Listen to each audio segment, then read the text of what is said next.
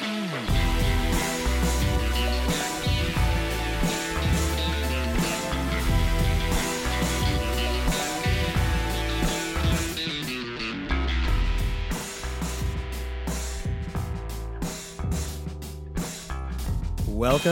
to another edition of Insert Name Here. Uh, I am your host, Ian A. Taranji. I'm an immigration attorney with the uh, firm of Rodriguez and Sanabria, and also a uh, founding member of the Lucky So and So's, member of the uh, One Love Massive Arts Collective. And uh, with me today, Marcus K. Dowling. I'm the uh, creative director of Decades Nightclub. I'm also a journalist for the last 10 years for places like Vice and Pitchfork and Complex, uh, Red Bull, uh, a number of places, you know, and also working with uh, the DC government as far as the uh, 202 Creates initiative uh, with the Office of Cable Television, Film, Music, and Entertainment, and the uh, DC Economic uh, Development Project. and and And wrestling entrepreneur. I am, I am indeed, CapitalWrestling.com. Uh, dot com, uh, you know, one of the owners, uh, running a show on uh, October 14th Very in good. Hoboken, New Jersey. So, yeah. Fantastic. What's your next DC? Is there one? We, we have a DC coming up in uh, 2018, actually. So there'll be there'll be more news about that soon. It's, it's actually a big thing. So yeah, Beautiful, beautiful. Yeah. So for our regular listeners, uh, both of them, um, you may have noticed that that Scott is not here uh, again. You may also have noticed that we took uh, a week off, or may have been two weeks off. But anyway, um, Scott is not here. We we we miss him terribly. Marcus Yes. has Marcus has uh, uh, accepted my invitation to to sit in again, and and I'm, I'm thank you for for Oh, joining us today. Absolutely. So, what this show is for uh, you know any third listener who's joined in, um, basically we talk about politics, what's going on uh, here in DC, what's going on nationally, uh, and also maybe get into some some arts and other interesting stuff. Yeah. So today I wanted to do something a little bit different, a little bit different. Um, is you know we we we we took the last two weeks off uh, for hiatus and and uh, you know we missed out on Charlottesville um, and uh, obviously that was But would you say you really missed out? we missed out talking about it oh, fair. on this show on this show. Yes. So, you know, obviously there's a lot going on in sort of the public zeitgeist around issues of race and racism and white supremacy and, and, and, and all of these issues and charges being thrown back and forth. This person's a racist, that person's a racist, and other people saying, No, I'm not a racist, and that person's not a racist. How can that person has a Jewish daughter? How can how can he be racist? You know, and and so what I really wanted to do and and, and, and this kind of came to a head yesterday you know, with the whole Joe Arpaio thing, and we'll, you know, we'll, we'll, we'll, we'll talk a little bit more about that. Exactly. But with the whole Joe Arpaio thing that happened on Friday, I posted something on both Twitter and Facebook that basically just said, "Look, if you're a bigot, the president has your back." Yeah. I didn't really think that that was a particularly controversial statement, uh, but I did get a lot of pushback on Facebook, particularly. And you know, just so people know, like I, I have conservative family, I have conservative friends. I do not defriend people from social media because of their political beliefs. I may mute some people sometimes, so as not Right. to so as not to be blasted in the face with with it. And and I try not to be someone who blasts people in the face on social media. You know, particularly when there's friends and family. I like it to be about you know this is what my kids are doing and this is what I'm doing and you know these are kinds of common ground things that we can all get behind. Right. Uh, but I did feel particular need to just mention the fact that you know if you are a white bigot in this country uh, in 2017, you have a friend in the White House, uh, Well, and that's um, that's the expectation. I feel like Right. That's, that's where we were we were headed. and, and And, and, one thing, the one thing that really got me throughout the campaign and in the first couple of weeks of uh, this presidency is this whole notion that I hear from people on the right, and and and and it comes from something that we hear from people on from people on the left. People on the left will say Donald Trump is a racist, and they'll say it as though it's self evident, and I mean Right. it is basically self evident. But you get a lot of pushback from conservatives, and I, and I feel like there's either not a common understanding of what racism is or um or or or I don't know or maybe maybe conservatives really know it and understand it and ju- are just trying to not give in to the whole you smug liberals are obviously right but I'm not going to you know uh, uh, admit that So I wanted to have this discussion today, Marcus, Yes. where we can sort of like one set out kind of what is our operational definition of racism, Right. and then I wanted to go through I myself, and you can Yeah. join me in this in this endeavor. Uh, want to make the case Donald Trump is a racist. Our, the president of the United States is a racist. If you voted for him, you voted for a racist. Um, that doesn't mean that you're a racist. I'm not. I would never suggest that every person who voted for Donald Trump is a racist, but they all voted for a racist. They all were Right. okay with it. It was a. I mean, that's that's a deal breaker for me, but it obviously is not for a lot of other people. Yeah.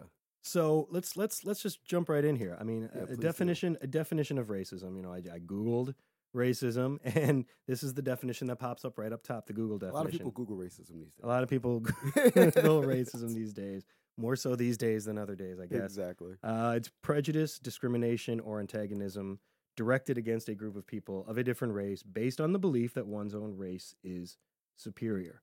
Um, and to me, it's that second part of the definition that that is instructive in defining racism because you hear conservatives a lot of times say, you know, well, well, you know, we're the victims of racism by Black Lives Matter or by this or by that or you know the Nation of Islam or whatever. You can pick you can pick your the new Black Panthers. You can pick your you know your your African American Right. boogeyman for for white culture and they will claim that they are the victims of Right. racism.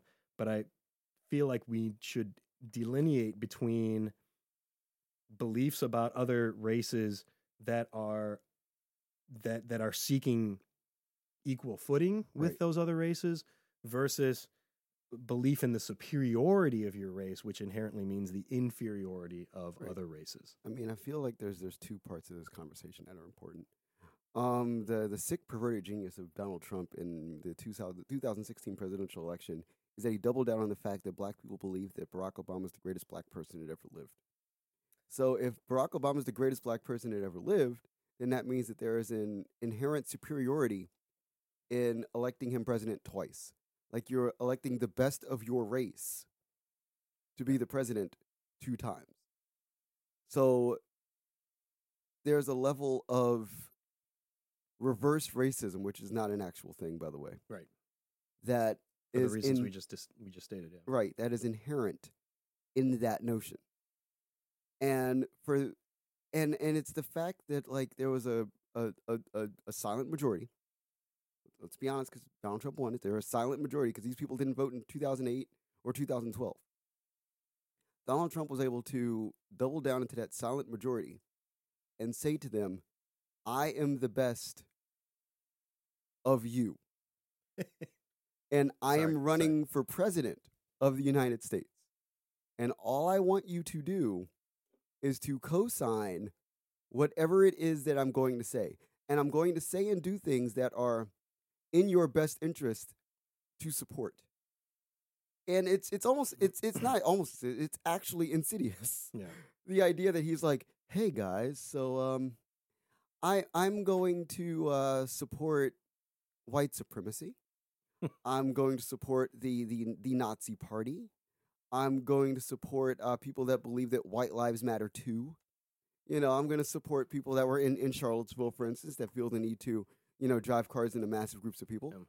Like those are those are his people, and Those those, are- people those are- that those, those- are people that feel that because the best of the black race was elected president, that it only makes sense and it's only fair that we give white people the same opportunity to have the best of their particular side of the the the, the white diaspora, let's say, for lack of a better term, have an opportunity to run the country.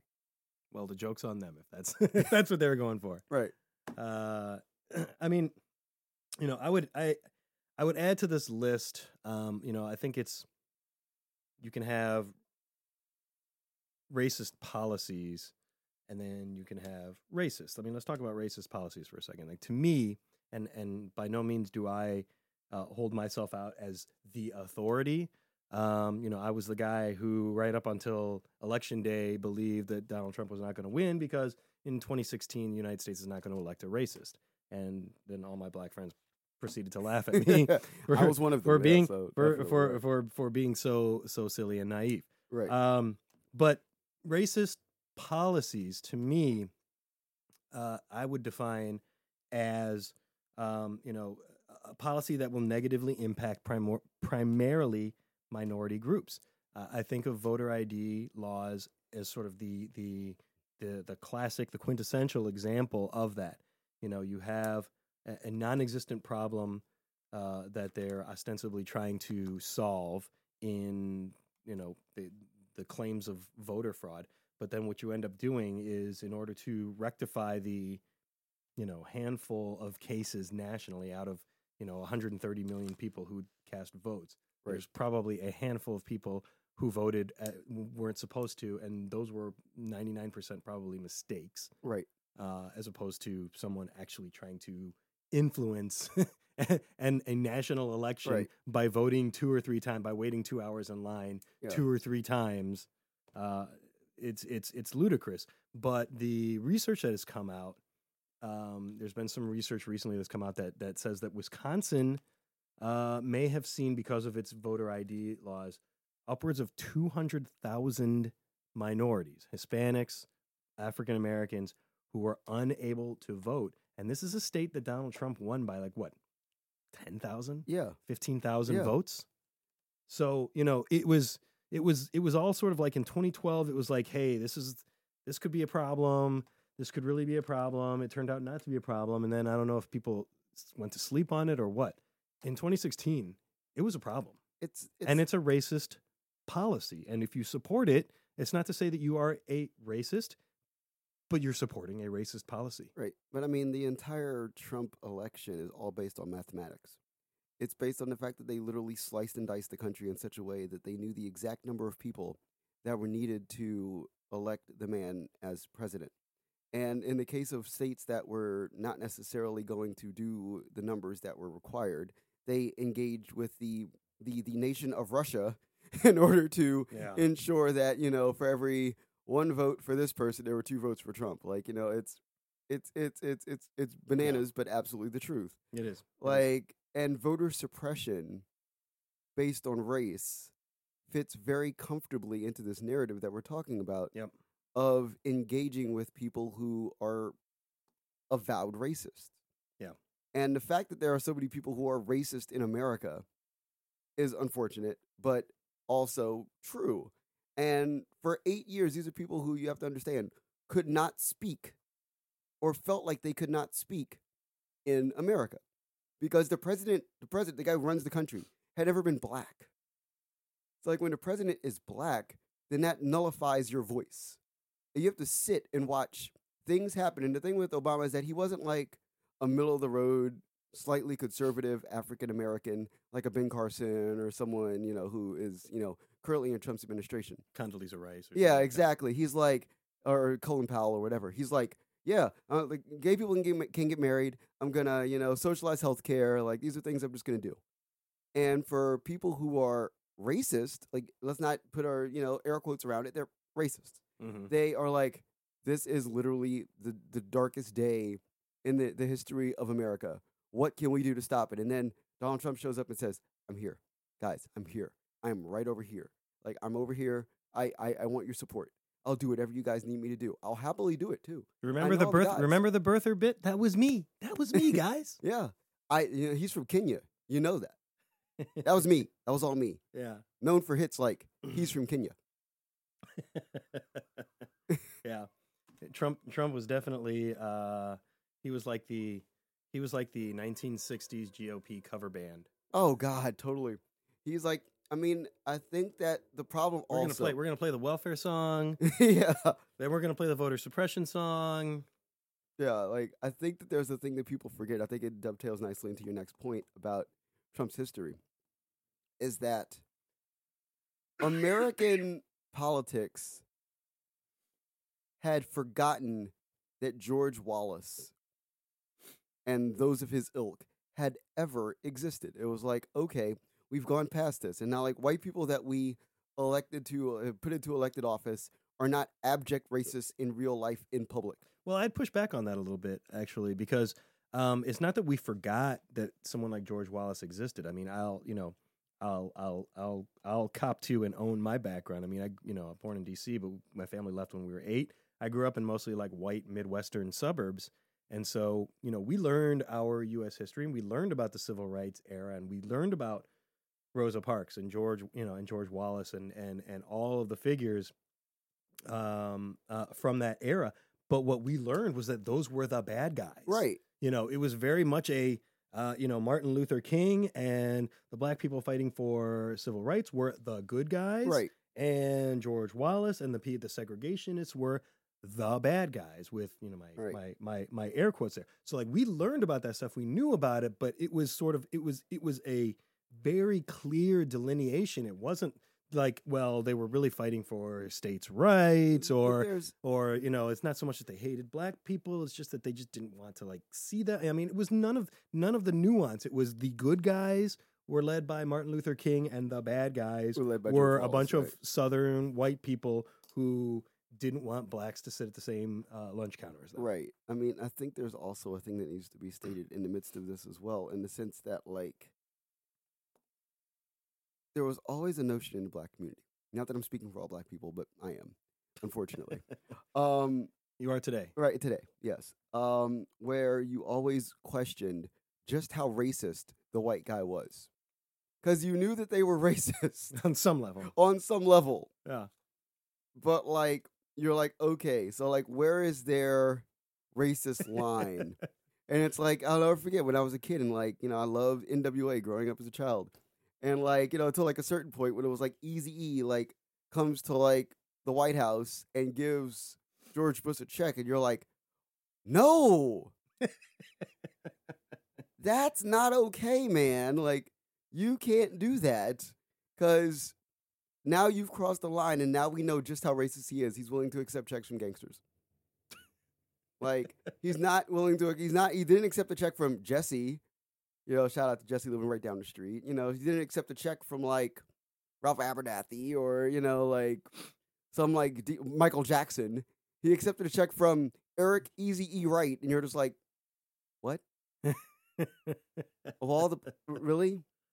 Okay, you're a bad man. Now I know where your line is. yeah And the thing with Trump that as unique is that he stood up and was like, "There is no line with Mhm. me.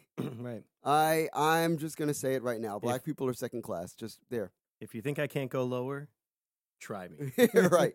Black people are that second. seems to be that seems to be like the the mantra of the Trump uh, Yeah. uh, presidency. it's like so I'm far. 70 years old.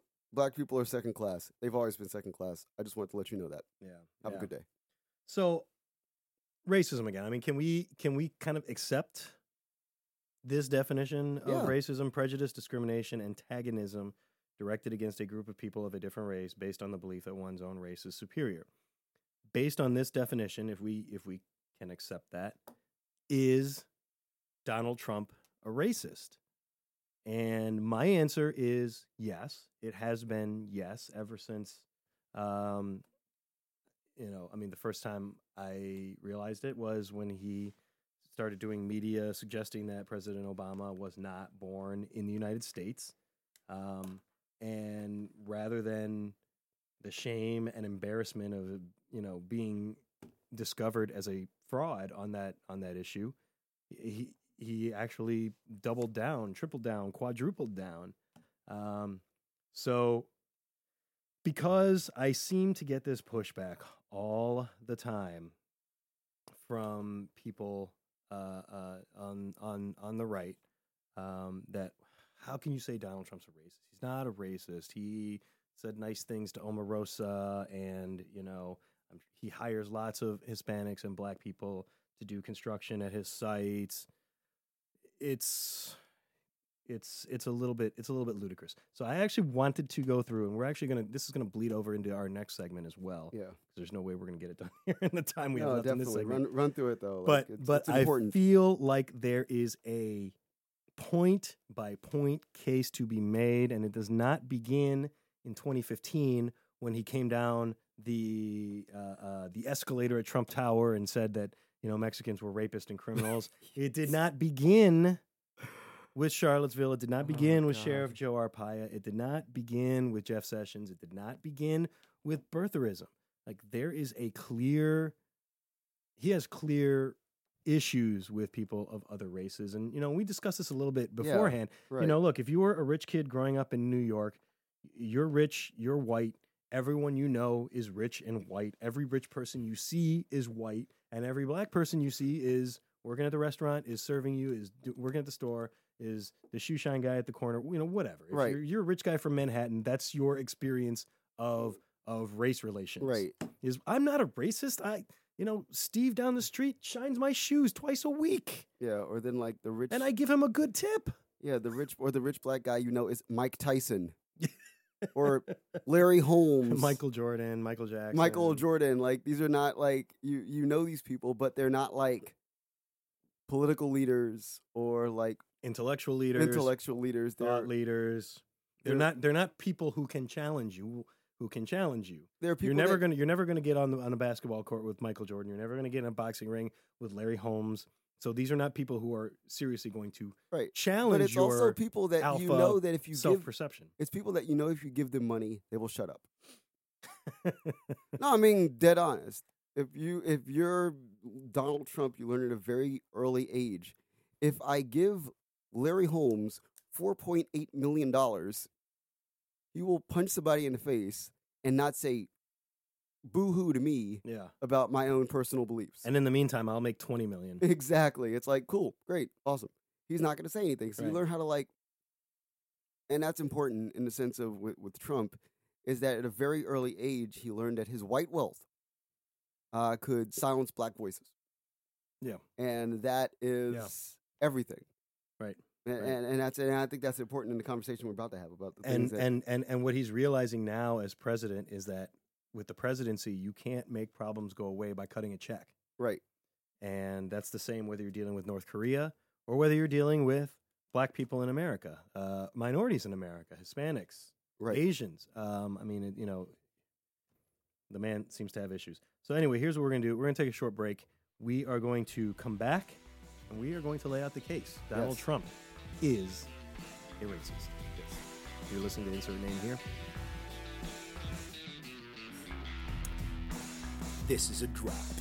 Here at Insert Name Here, we like to think of ourselves as a real podcast, um, but we're very clearly not not a real podcast. If we were a real podcast, for example, this space would be occupied by an advertisement, by an actual commercial venture that enjoyed our programming and felt that we reached a sufficiently large enough audience that they would pay to advertise in this space. So like like the Defense Department piping us in in Guantanamo because we're the one thing that can make people crack. there it is. And we're back. Welcome back to Insert Name Here because we are not nearly creative enough to come up with a real name. Bang. Um, if you have uh, show name ideas, we are open to them. Uh, you can hit me up on Twitter at WokeSense84. Uh, you can also hit me up on Facebook. Actually, you can't hit me up on Facebook because my wife changed my privacy settings, so my ex girlfriends can't can't hunt me down. Ah, There it is. There it is. There it is. So anyway, in the in the our previous segment, we were sort of talking about the definition of racism, and you know, we got into some some racial issues. But what I really want to get into, because th- there just seems to be so much pushback, and it seems to be an an issue that's very self evident. You know, people just say, "Well, Donald Trump's a racist. Donald Trump's a racist." Okay, well, let's let's let's let's dig into that. Why do we say that he's a racist? Because I do believe that he he he is a racist. I, I mean, if you are supporting racist policies and you are giving comfort and and aid to white supremacists, if you are creating policies that that are intended to have negative impacts on minority groups, if you say the things that you say Mhm. and do the things that he does, it's very hard to make the argument, in my in my opinion, that he is not a racist. But that being said, as a lawyer, I still feel the need to make the affirmative case. But of course, I'm going to accept the burden of proof on this issue. So uh, what I did was I sort of broke down in, in bullet points. Right. Donald Trump pre-campaign for presidency, Donald Trump presidential campaign, and then Donald Trump president. And um, you know, uh, a lot of these points are just right, literally Right. off the top of my head. Yeah. If I if I had if I had actually spent some more time doing doing more research, I'm Good sure lord. sure I could have come up with more. Find so 10 let's more, right? so let's hit some of these points here, some of these fine points here. Donald Trump pre-campaign. I mean, we start all the way back. You know, I mean, so many people talk about racism as being something that is it's obviously not not inherent. It's not genetic. Right. It's it's a function of the environment that you grow up in. So I think that something like this is is maybe important. You know, we know, for instance, that uh, Donald Trump's father, Fred, was arrested in 1927 after a riot in New York that involved uh, the KKK and the NYPD. He was never named in the news article. It was a New York Times article uh, from 1927. He was never named as a KKK member, but you know he was at the riot and he Right. was one of the people arrested. I suppose it's not out of the realm of possibility to imagine a scenario in which you know Fred Trump uh, was was was you know visiting the you know the the homeless shelter and delivering meals on wheels and just happened to cross the street Yeah. as the KKK and NYPD were It coming was- to it was, coming to loggerheads it and was it was know, his man's in them. how did I how what, what, what? I mean you you, you could you could you could come up with a reasonable uh, I mean, you know, like I said, it was his man's in them. It wasn't like actually him. It was like, yeah you know, my man's in them was out there doing their KKK thing, and Yeah. you know, I don't support that, but they How were did- just doing how- their thing. how did I get involved in all of this? I but- just gave them a ride All that said, in my Model T. all that said, it is not an unreasonable inference to suggest that Fred probably had some affinity for the Klan, probably had no love for black people. Um, you know, as we said, the circles that they ran in, I'm sure, were Yeah. exclusively white. Uh, you know, growing up, and you know, we move up to the the the 70s. At this point, you know, Trump is already. Um, you know, building a, a, a- a real estate empire in, in, in New York, and um, on two different occasions had to settle with DOJ over accusations of housing discrimination, basically saying we're not going to sell to to black people. Right. That's that's problematic. Uh, you know, But I mean, in, in Trump's defense, that was the, the whole nature of New York City housing in the 1970s was to ghettoize African American populations. sure, sure, but Right. No, I mean, I'm just saying. I'm just like making sure that people. I'm making sure that for the purposes of you know like fair and honest discourse. okay, That that- this is that's fair. I want, stated, I want, I want, I, I, I, I Right. we we should we should be fair to all to all counterpoints. Right. Right. but no. But of but- the but- housing discrimination settlements that he had to enter into with the Right, Department of Justice right, because he wouldn't sell to black people. Yeah. I mean, I, But yes. but that's the reason why he had to enter, enter those settlements because he refused to sell to black people who were then ghettoized. That's correct. you know, That's correct. yeah. Um, you know, obviously, we we discussed it previously. I mean, he actually, along with Sheriff Arpaio, uh, was the main person giving legitimacy to the birther claims that were going around. Sort of at the at the time, it was like sort of the alt alt right. Yeah. Now it's just the alt right. But um, How do you choose Kenya? that's where his dad is from, I isn't know. it? Yeah, but it's just like it's like so like he's from. Yeah. You know, I mean, there's always been stories, a lot of hearsay about Trump and and and and you know what he said about black people handling his money. If he, you know, he he had to settle with the New Jersey Casino Commission at one point because there was a complaint from some of his black employees that they were made to leave the casino floor when certain high roller clients came in who didn't want to see black people in the casino. Right. Um, He only wanted guys with yarmulkes only guys with yarmulkes handling his money, hand- handling his money. Yes. which makes him absolutely not a racist. he just likes the, he just likes the Jews. Well, he likes the Jews handling his money There you go. and his daughter. Right. Hey. Hey, hey hey now, hey now, hey, Hey now. now. Uh, the Central Park Five. To me, this is a kind of a big one too. You know, he took out a full page ad, I believe, in the in the New York Daily News or maybe the Post, New York um, Post. Yeah. calling for the death penalty for um, the five black or four black and one Hispanic youth who were arrested after uh, what was a legitimately very brutal uh, rape incident that occurred to a jogger uh, in Central Park. The five were later exonerated, not just found not guilty, Yeah. flat exonerated. And to this day, he doesn't admit that he made a mistake um, in calling for the death penalty, something that New York, I'm pretty sure at the time, No, did did, not not, have. have. Right. so uh, that's that's problematic as well. Um, you know, once we get into the presidential campaign, this is God, I haven't thought about wilding in like 20 years. Thank you for that. yeah, sure. Um, we get to the presidential campaign, and I feel like this is where uh, the material starts to come fast and furious. You know, it's it's he clearly realized that he was tapping into something in his campaign. Um, I think immigration in particular is a very animating position for Right. that element of his his supporters. And so, you know, I mean, he starts out his campaign. He starts out his campaign saying that Mexicans are criminals and rapists. That Mexico is not sending their best and brightest over here. Um, you know, I Yeah. some he assumes are good people, Right. but by implication, for the most part, they're criminals and rapists. Yeah, As, exactly. as someone who uh, does immigration law and sees these people on a daily basis, I can tell you that the majority are not rapists and criminals, but Even like Vincente Fox. never. yeah, well, don't get me started on that guy.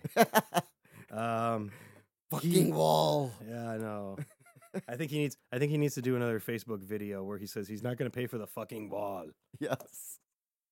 Just go away, Vicente. Seriously. Um, he refuses to denounce the endorsement of David Duke, who was the uh, former KKK leader. Uh, the whole issue with Judge Curiel in the Trump University lawsuit.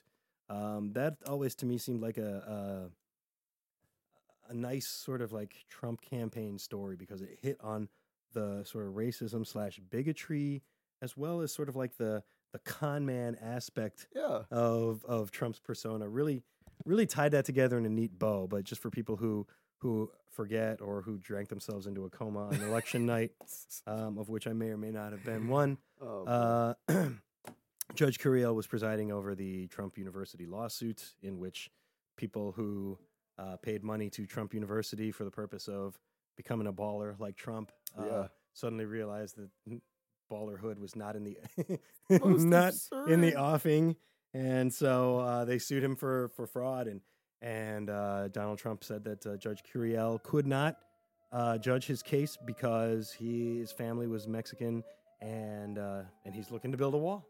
Yeah. Looking at that's what he said. He said, "I'm building a wall. I'm building a wall. How can this guy judge me?" I mean, that was functionally what he said to George Stephanopoulos on a Sunday morning I remember. uh, interview.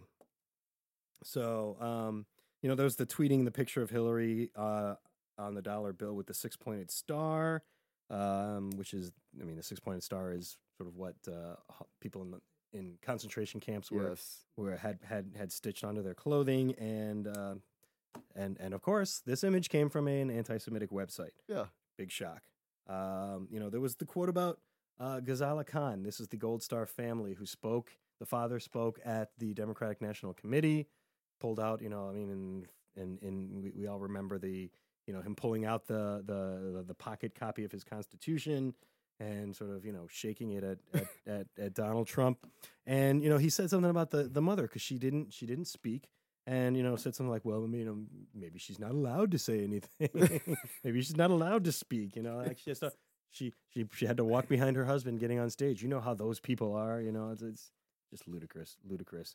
Um, there was also the I know you wanted to talk about this the exhortation of his crowds to rough up a Black Lives Matter protester. Yeah, like when you that, that was the point for me. It was like, okay, so like I have a really long rope with Donald Trump because like as someone who's a professional wrestling promoter, Donald Trump is nothing but like a B-rate charlatan to me. He's like a B-rate carny. He's like Vince McMahon minus. So I'm like, okay, so I have a long, long, long rope for Donald Trump. He can do pretty much whatever he wants, and I'm just gonna laugh. Like I'm just gonna be like, really? Like, really? Really? Like, you know, the Gonzalo Khan thing. You're like, those people. Really? Like that's just the most basic thing. But then when you're like, hey, white people, beat up the black guy who doesn't like me. Yeah. And then the white people go, uh-huh.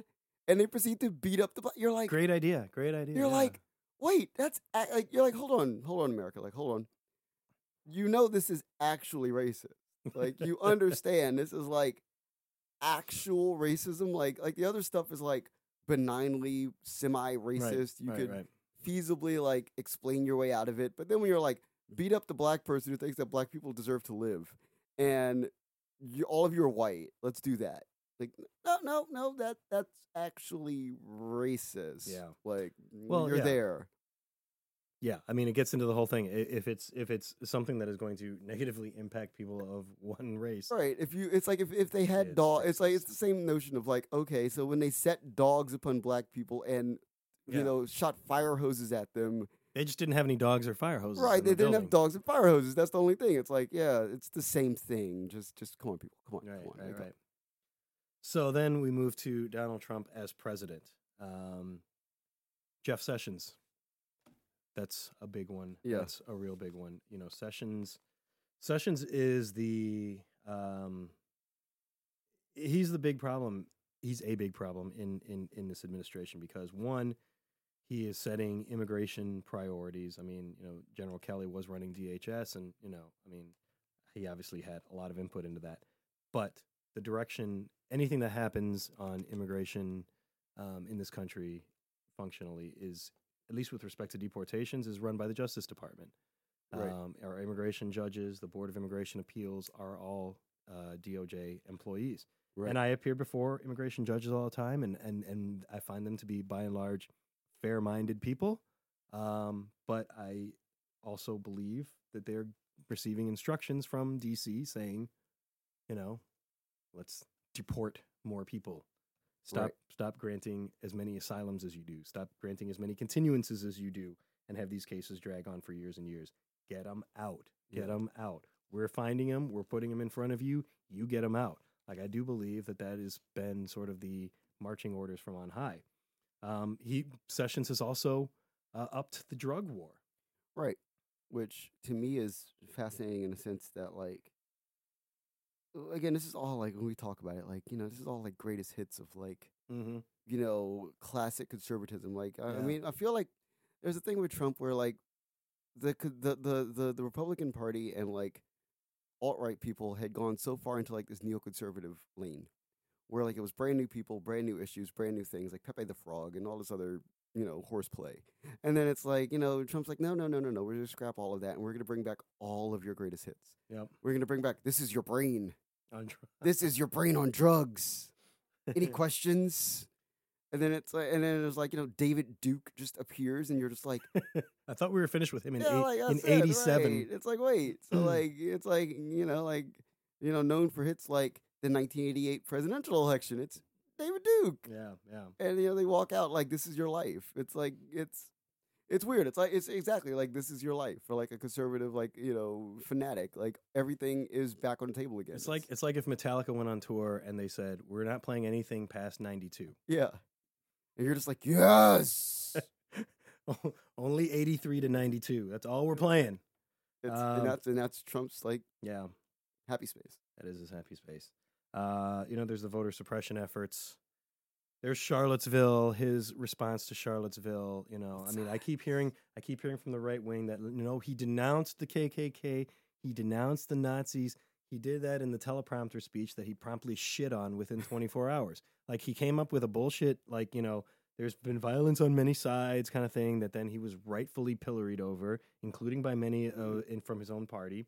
So he came out with a telepromptered speech that was written by probably some responsible adult. right Um, and he read it dutifully. If Yeah. through gritted teeth, it was pretty obvious that he was be sort of being made to do that. right And then literally, literally the next opportunity he has in front of in front of behind a microphone, in front of cameras, in front of the media, he goes back to what he was saying about violence on all sides. There were many fine people, just basically shits on everything that he did in the telepromptered speech. And so we got really the unfiltered Trump exactly what he thought. Exactly what he thought. And he had this wasn't an issue like he hadn't really thought about or anything. Like he had very clearly defined thoughts right about the white supremacists who marched with torches and guns through Charlottesville. yeah And he was did not really seem to have too much of a problem with it. He seemed to have as much problem with the people who were who were anti-white supremacy, who were anti-neo-Nazis as he was the white supremacists and the neo-Nazis. And I'd also like to make another quick point too. White supremacy is violence. Okay? Yes. So you cannot say that, well, you know, these people were engaged in violence against the neo Nazis who were marching through Charlottesville. They're just as culpable. No, they're not. They are absolutely they not. are they are responding to They are absolutely violence not. against They them. are responding to violence against them. Whether a neo-Nazi has has actually thrown a punch or fired a shot, it doesn't matter. If they are there, gathered, running through my town, they are going to with they're with get it guns by the way with guns. Yeah, Like With you guns. notice, you notice they don't they don't roll through Watts. No, They don't roll through. They don't roll through Southeast No, DC. They, They, don't run. They don't run through the Bronx. No, They don't. They don't roll They through know. any of these places. Um, They know. um, like I was, we were talking about this earlier, and I think it bears mentioning that um, a lot of the stuff that Trump is doing is, in in, my mind, a direct way to dis, dis uh, disable the Republican Party. He's successfully Donald Trump has successfully disabled the Democratic Party. Um, the Democratic Party's in trouble. Like I, yeah. I get and we're going to talk about yeah, that in we're gonna talk segment. about this next. Yeah, that's why I'm setting it up. See, ah, there Yeah. it is. There it is. There it is. So yeah, so no, it's like, and now he is set upon attempting to take over the Republican Party under his own terms, wow. and by and this is by angering Paul Ryan and Mitch McConnell to the point where they break like Ted Mhm. Cruz, Marco Mhm. Rubio, and Jeb Bush, who all three of them broke Yep. at various points Well, they were. in they were broken. right in epic ways. And we finally got Paul Ryan like yesterday standing up and saying that was wrong. Yes. Joe Arpaio, that was wrong. You you are wrong. So they finally got Paul Ryan. Well, to be fair, Paul Ryan. I mean, we're talking about the same Paul Ryan who every time Trump does something outrageous says, "That's really outrageous," and it's not something that I would be in favor of if somebody, anybody whose name I will not mention, were to do this thing. It would be terribly outrageous. But they're just they're I don't think that that should happen. But they're pushing him. Like they're literally Yeah. it's it's trolling at this point. It's it's really unfortunate. It's like, Well, he is a master of trolling. oh he is, he's trolling them. It's like so how else do you find David Duke? How else do you like say there was violence on both sides? Like yeah. how do you like you don't say these things without a, a notion of irony underlying your voice of like I know what this is going to do to you. So, so the cherry on top of this case comes Friday night when uh, Donald Trump pardons Joe Arpaio, the uber racist uh, former sheriff of Maricopa County, Arizona, who He's the kind of guy who says Mex I can't. I hope so. Um, I just get he- the sense that when I look at him, I go, "That's that guy." He was found in criminal contempt of court. He was being sued by the ACLU. His his office was being and him and him personally being sued by the ACLU because they engaged in racial profiling of U.S. citizens, of legal permanent residents, people who have rights in this in the United States, constitutional rights, um, and and and rounding them up be, on on the belief that because they looked Mexican that they were illegals. And uh, he was ordered to stop. He, his office did not stop. Man, I was at Moombahton Massive last night. I could have been easily rounded up. I'm sure I looked mad Mexican last night when I was dancing to cumbia. I'm, I'm Yeah, sure. Yeah. Positive. Um, and and so and so Arpaio was found in criminal contempt for violating the constitutional rights of citizens and permanent residents. Um, and Trump pardons him, Yeah. basically saying to between Arpaio and Charlottesville, basically saying to white supremacists, "Look, have at it. Do Yeah. it. You you you do you. But You a- do you." But again, there's a larger narrative to be said here that you're tearing you're tearing the Republican Party apart so that ultimately you can he can win in 2020, and that hopefully in 2018 there's some rise of some person that will be around for 2024 when Trump can't run and can carry on this like you know Mm. ultra you know not I don't even call it conservative I just call it you know carny charlatan bullshit nonsense Yeah. party that we have now where it's all like obfuscation and chicanery and horseplay until somebody actually loses an eye Right. or their life Or their life. you know and it's it and that's where we are so i mean it's it's fascinating Well, let's uh, yeah let's get into in our next segment. We'll talk uh, a little bit about uh, the resistance, Yeah. aka the Democrats, and uh, see if there's any hope. Let's insert name here. Do you have a commercial venture you'd like to associate with a terrible and poorly listened to political podcast? You too can come in as a sponsor of the One Love Massive Collective and this podcast by contacting us at Wokesense84 or at the at One Love Massive Twitter account. Ian's supposed to be trying to make me crack up during this, but as we can see, Ian was born without a sense of humor. No And sense the- of humor whatsoever. no sense of humor whatsoever.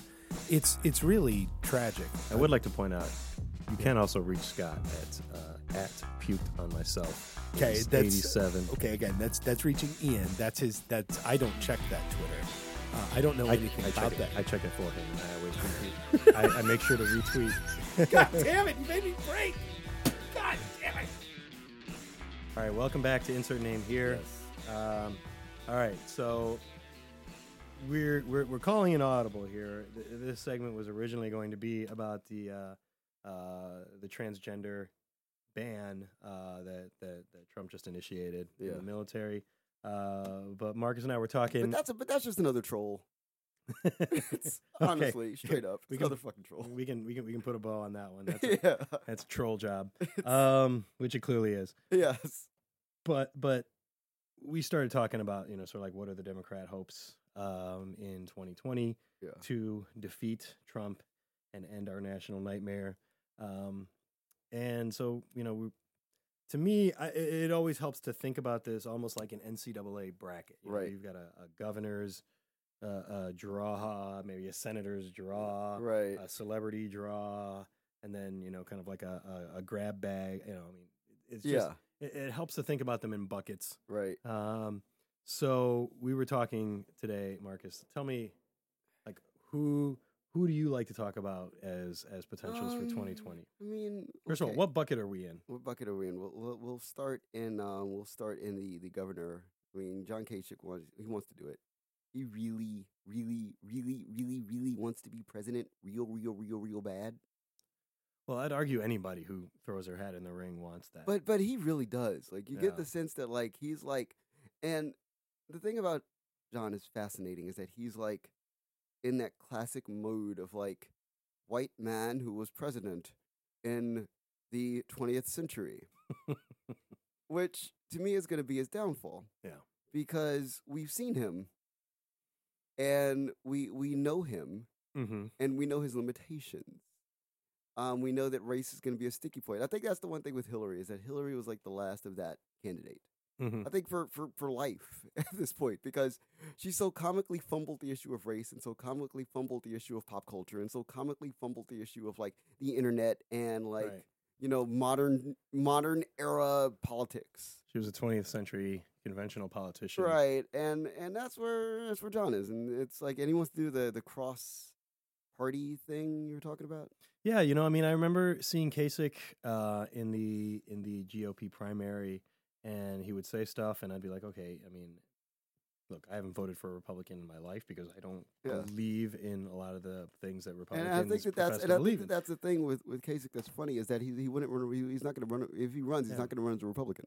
Right, but I remember Yeah. I remember looking at him and hearing what he was saying. I was like, he's the most, you know, the most sane, likable person on this stage, and the Right. fact that I think this means that he's he's fucked. right? Yeah. He's not getting any. He's not. Yeah. He's not winning anything. And sure enough, he was fucked. He was he was liberals' favorite Republican candidate, and uh, in 2017 conservative land, that means No. that means you're fucked. Yeah, and I think that in 2020 Democratic Party land, that means you're fucked too because the the thing is is that like okay, so you're Well, doing Kasich. Let, let's just also say though, Kasich wants to run with John Hickenlooper, who's the governor of Colorado, Yeah. Democratic Democratic governor of Colorado. Oh so their thinking is unity ticket. yeah. And to me, my point that I made to you earlier was this: if you are going to run outside of the traditional party structure, you need to be like outside of the party structure, Well, not not say be that- former party hacks. Well, they're gonna say that that pot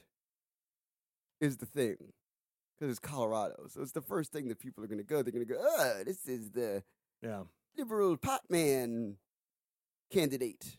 If fucking Ohio legalizes pot before before the Commonwealth of Virginia does, I'm gonna be awfully pissed off. I mean, well, that's that's where we go with this. Like, that's the most logical part of it. Like when I when I saw that, I was like, Well, libertarians have been saying for years that pot should be a great conservative issue. right, It really should be. Uh, Yeah. you know, it's a it's a it's a it's a it's a personal liberty issue. Um, but doesn't that make him a more of a libertarian than anything else? I mean, I Like, which is the whole other sticky wicket. don't get me started on libertarians. Right, but I get me mean, I mean that's the thing to think about though, and like to continue this conversation about the Democratic ticket is that you're going to find a lot of people who are traditional third party candidates who are going to move to the Democratic Party because they see a giant, wide open, gaping hole Yeah. where they can fill in. And so you'll see, I think, a rise of people who would have run as a libertarian or as a Green Party or whatever, like actively trying to campaign for the Democratic ticket, Right. Right. Right. which is a fascinating and frightening, you know, consideration. You're just like, Yeah. I mean, I, I- mean, also to think about, um, we should talk about uh, Kamala Harris and Well, yeah, I was gonna Cory say. Booker. I was gonna say. Speaking of the hits, yeah, I feel like I feel like there's gonna be a there's like a, a sub primary of the Democratic primary that is going to be like white liberals' favorite black politician. is- and, and It's black gonna be- people, Cory Cory Booker, Kamala Harris, and then also there's some talk of uh, Devin uh, uh, uh, Deval Patrick. yeah. My, my my apologies to No. the Patrick family. I just think, Deval Patrick, former governor of Massachusetts, yeah, and and an Obama friend. Well, I mean that's that's his that's his whole narrative. That's all he needs. He just stands next to Barrio, like, hey, this is my friend, Barack. Remember him? He's Barack. Can't Cory Booker do that though? No, no.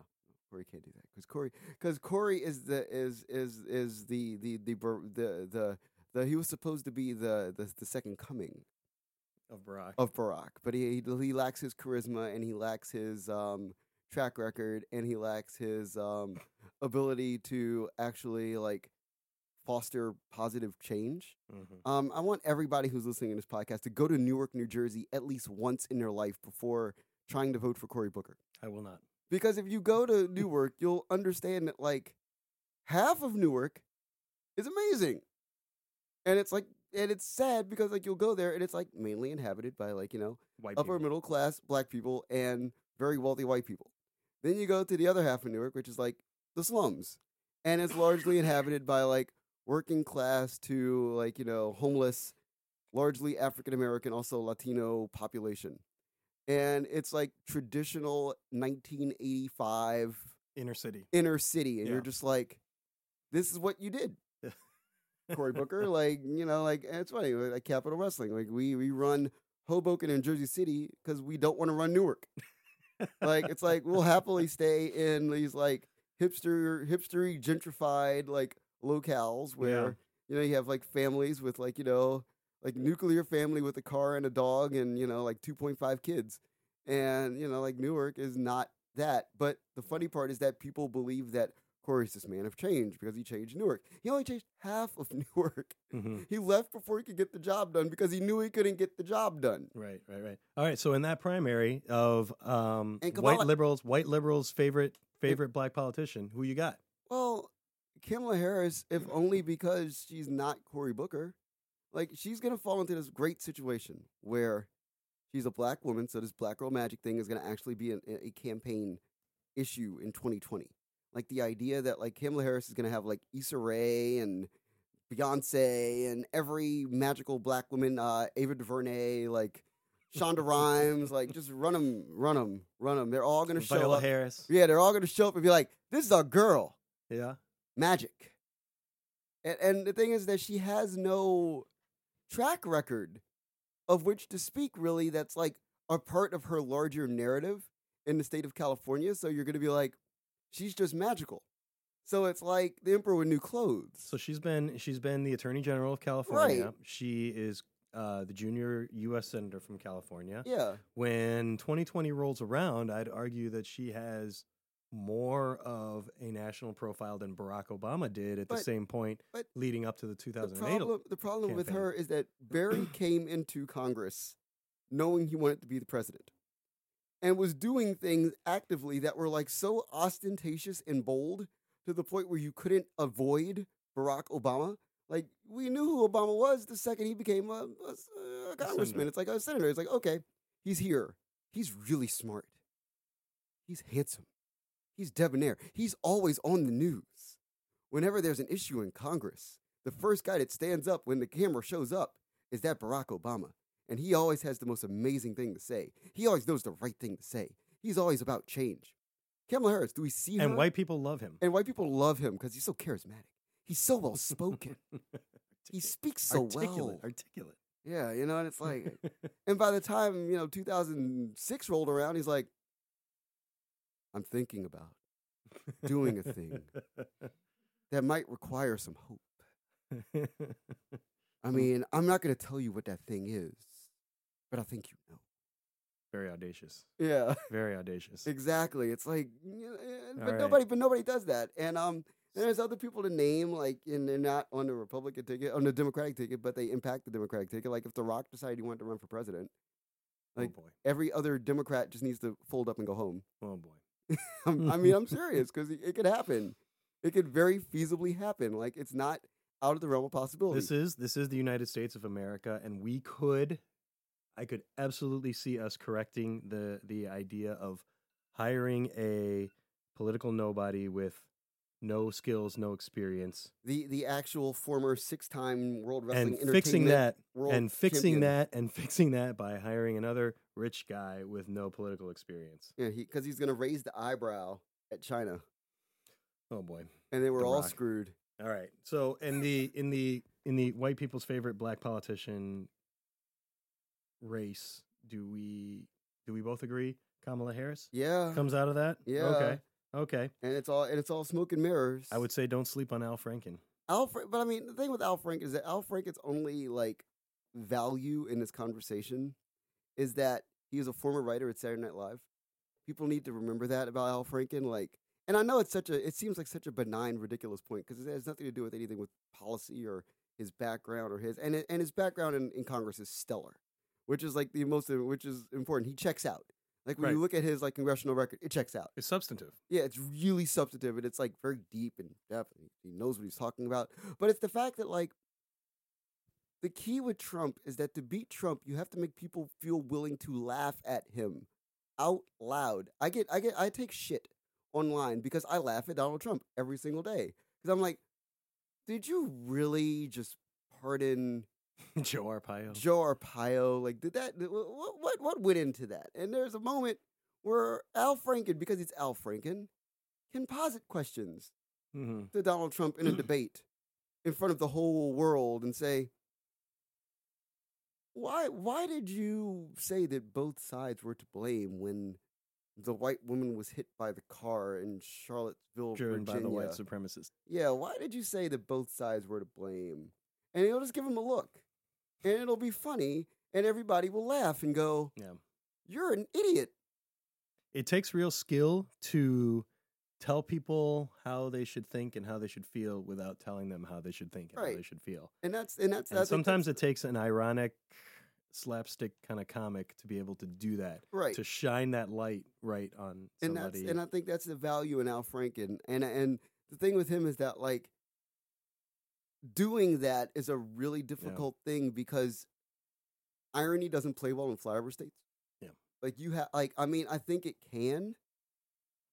And I think he's I think he's I think he's good enough to do it. But yeah, it's it, it'll Alright. be intriguing to see. so just to put a ball on this, basically it'll be Chuck Schumer, Nancy Pelosi 2020.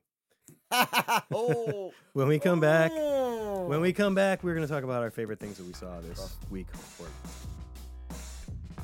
You're listening to Insert Name here because neither Ian nor I are smart enough to come up with a name.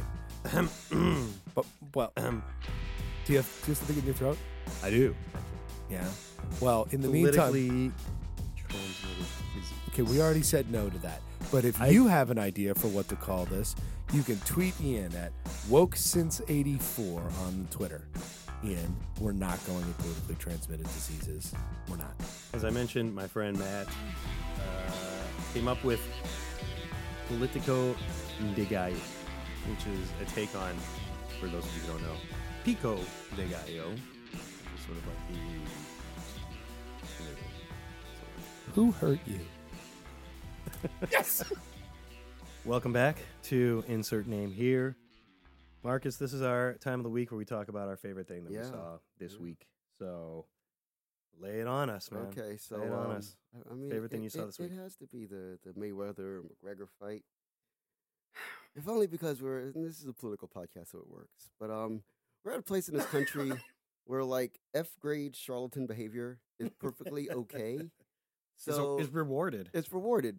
So uh, let's let's lay this down. Okay, so Floyd Mayweather has won 49 professional boxing fights, and is best known for not getting hit. by people who are far better actual boxers than a mixed martial artist champion who is best known for kneeing people in the head. Yeah. Not even actually using his hands. Yeah. Not even actually like, you know, like choking people out necessarily. But he's known for strikes that don't involve his hands. Yeah. And he is going to be involved in a hand striking battle with a person who doesn't actually get struck by very many hands. Right. it's almost like you could script exactly how this was going to go. But Right. a man a man who's used to doing three three minute rounds is now suddenly going to go 14 two minute rounds Right. against perhaps the greatest fighter at not getting Not hit, getting hit. at backing away, using his footwork, staying out, letting the opponent Right. uh, uh, uh, tire himself out. And then in the midst of it, like we, and it, it, it was a showcase, I think, for the last month of like everything wrong with America. Yeah. It's like, okay, so like Conor McGregor is white, but he's not like, you know, like Chuck Wepner white or like Ray Boom Boom Mancini white. Right. He's like white in this like millennial 21st century, I am down with rap and I like using curse words and saying the N word white sort of way. And that's what he did, you know, and Floyd was there to be like black in a way that, you know, like people have always traditionally been black as boxers. And it was just frightening to watch like people be transfixed and be totally okay with like every single trope of like racism again Mhm. that we were talking about on this podcast, like Yeah. just showcased in front of them. Like, yes, it's okay. Yes, it's fine. It's fine that Conor is openly racially taunting Floyd Mayweather. That's perfectly okay because they're just being funny boxers and they're just making it happen. And it's like, you do understand that, like, Conor McGregor has no chance of winning. Yeah. So why are we paying $100 a pop? Why are we paying 3,500 to $5,000 for front row seats? You know, like, like the scalpers were scalping tickets for $10,000 yeah.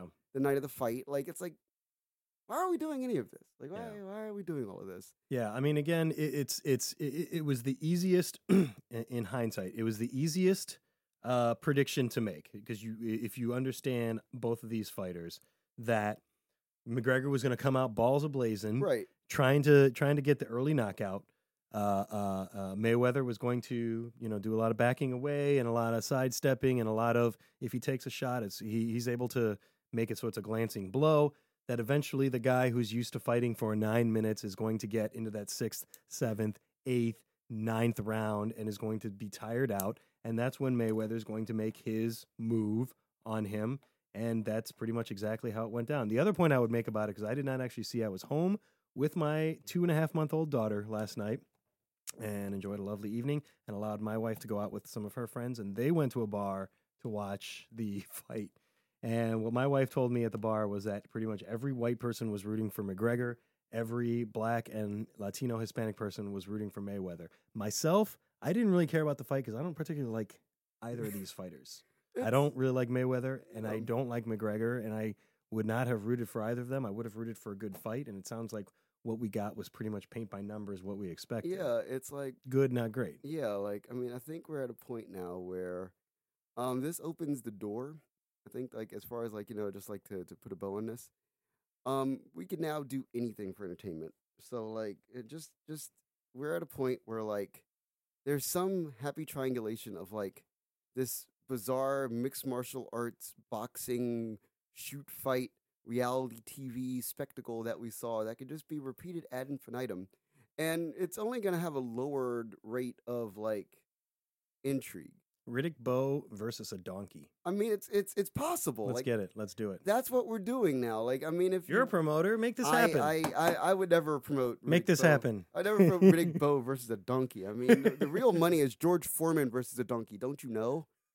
Come This- on now. This is why you're a pro, and I, I'm just It's- I'm a wannabe. I'm 70, a wannabe. it's 74, whatever year old George Foreman against a donkey. But yeah, that's where we are. I mean, if you wanted a, uh, an answer as to where we are as a country, like it beyond Joe Arpaio, beyond all of this, Conor McGregor, who does not know how to box, fought the best boxer of all time, and everybody watched it, thinking that the not thinking that the person that wasn't the best boxer of all time was going to win a boxing match. Yeah. This is literally impossible. If you're an MMA fighter and you get into a boxing ring, you basically have knocked out like 75% of your repertoire. right. I don't I you know, I don't see how I don't see how anybody thought anybody thought I that that was going to go any differently than So, it did. so as a closer, the real winner, the IRS. yeah. There you go. Very true, very true. Congratulations for Floyd Mayweather getting out of his IRS debt. So my favorite thing that I saw, and it was not actually this week, it was last week, but since we were off last week, Yeah. I, I get to use it. Um, as I mentioned at the top of the show, I, I come at uh, the One Love Massive uh, family uh, by virtue of uh, my membership in uh, DC uh, jazz, hip hop, funk, tropical jazz, funk, hip hop Yes. band, the Lucky So and So's. It all together. We performed. Uh, we had the opportunity to perform. We were granted the opportunity to perform on the Millennium Stage at Kennedy Center. Shout out to Diana Ezrans at Yes, yes, the yes, Kennedy yes. Center. She's doing amazing work. And also to uh, Tony Pareco Yes. uh, and Paul Vodra from Hometown Sounds. They do a monthly. Uh, they do a monthly solid booking over there. showcase, uh, local local music showcase, and it, it, really is. It, it- it's a bucket list uh, venue just to be able to perform at the Kennedy Center. Right. Um, but we also, you know, we we had standing room only, man. We had every seat filled. We were on the Millennium stage, as closest to the concert hall for those people who know their way around the Kennedy Center. We were on that side, um, and so there were actually there's like riser stairs that you walk up to to get to the concert hall from the main hallway, and uh, we had people standing on on the stairs. I mean, it was you know it was a few hundred people, and and uh, Beautiful. It was really beautiful. I felt like we played a, an excellent set of music. We had great, great energy from the crowd. Um, it was truly an, an awesome, awesome experience. Experience for any artist to be able to, you know, perform uh, uh, your art, to be able to perform songs that I've written in front of you know a crowd like that, and to have them be as receptive as they were. Um, uh, the band is is is super great. So many amazing musicians. My my goal as a musician is always to be the least compli- least accomplished musician in any ensemble that I'm in, Right. and I have that in spades with the Lucky So and So's. Uh, there are so many amazing musicians in the in, in, in the group. I you know I, I I thank all my bandmates for for just being amazing musicians, but amazing people as well. Um, all the people who came out and showed us love and support. It was phenomenal. It was uh, truly an awesome experience for for for any artist to be able to get that kind of feedback to your art. And so that was my favorite thing that I've seen in the last two weeks. And uh, we really had a great time. It, the set, if you're interested, by the way, is archived on the Kennedy Center website. You can go to their main website, kennedy-center.org, I believe it is. That is it.